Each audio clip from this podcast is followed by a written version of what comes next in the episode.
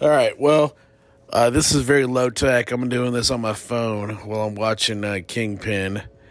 So I thought I'd do a little bonus, a little bonus episode for all you uh, bourbon boyites out there that actually still listen to the podcast. Most people do the best of for 2022 or the the best pours of 2022. I'm going to do the worst, the worst pours of 2022 that I've had. Number one on my list is Midwinter's Night Dram Act 10. That stuff was awful. I mean, I've never, I, I mean, and they raised the price, which is twice as bad. I mean, that's probably number one on my list of worst whiskeys I had.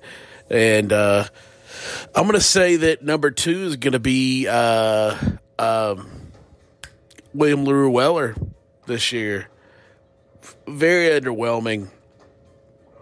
It was just blah. I mean, it was it was meh, and for the price and for the the, the hype, it's tough to uh, it's tough to uh, put forth that kind of money for something like that.